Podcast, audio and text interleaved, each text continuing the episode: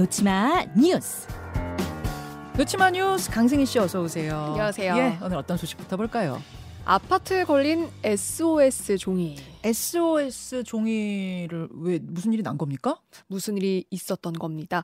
검정 그 박스 종이 같은 데다가 네. 긁어서 쓴 듯한 SOS 글씨인데요. 이게 가로로 한 20cm 정도, 세로로 한 성인 팔 길이 정도 되는 그런 종이입니다. 예. 지난달 인천의 한 아파트 고층 외벽에 걸렸는데요.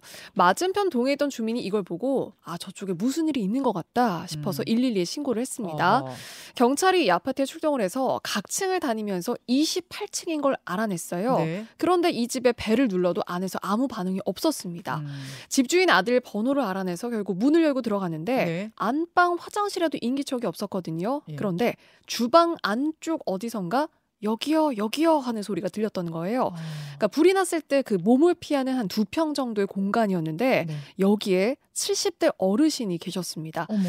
환기시키려고 대피 공간에 들어갔다가 방화문이 잠기는 바람에 한겨울에 휴대폰도 없이 속옷 차림으로 스무 시간이나 여기에 갇혀 있었던 겁니다. 세상에 그러니까 휴대폰도 없고 네, 집에 사람도 없고 네. 어떤 다른 방법이 없으니까 그럼 박스는 어디서 구하신 거예요? 그러니까 여기가 아마 뭐 택배를 버리려고 둔 건지 여기 박스와 칼이 있었던 모양이에요. 예, 예. 그래서 이걸로 긁어서 어쨌든 그 박스에다 SOS 표시를 해서 음. 이거를 건물 밖에다가 걸었던 겁니다.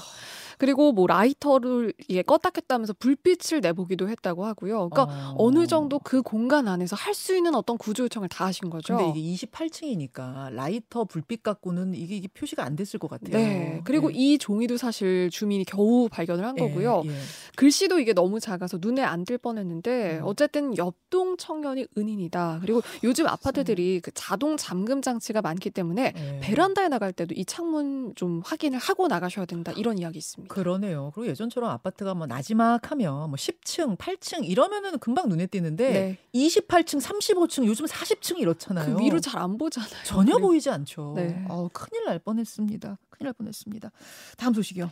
합정역에 나타난 독수리 독수리 실제 독수리입니까?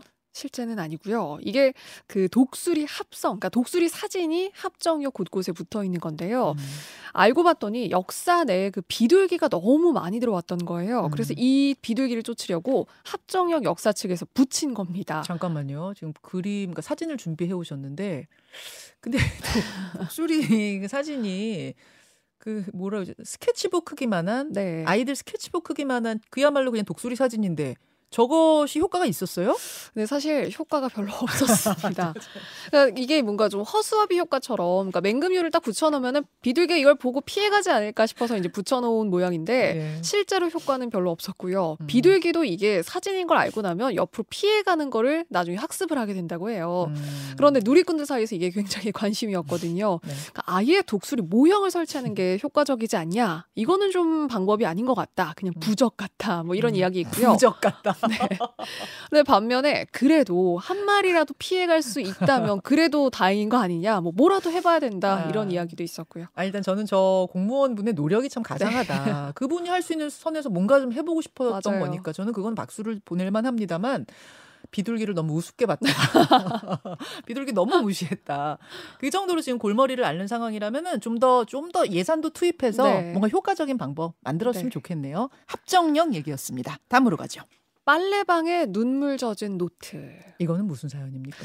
이 빨래방에 흔히 그 세탁기 건조기 있는 요즘 그 공용 빨래방이거든요. 네. 서울에 있는 곳인데 여기에 그 빨래방을 찾는 사람들이 누구나 적고 갈 수 있는 노트를 한권 사장님 마련을 해두신 겁니다. 어. 그러니까 무인 빨래방이다 보니까 불편 사항 뭐 민원 있으면은 여기다 적어라 그렇게 남겨놓은 건데 음. 그런데 왔다 간 손님들이 뭐 동네 맛집 정보부터 시작해서 자연스럽게 글을 하나 둘씩 남기기 시작했던 겁니다. 음.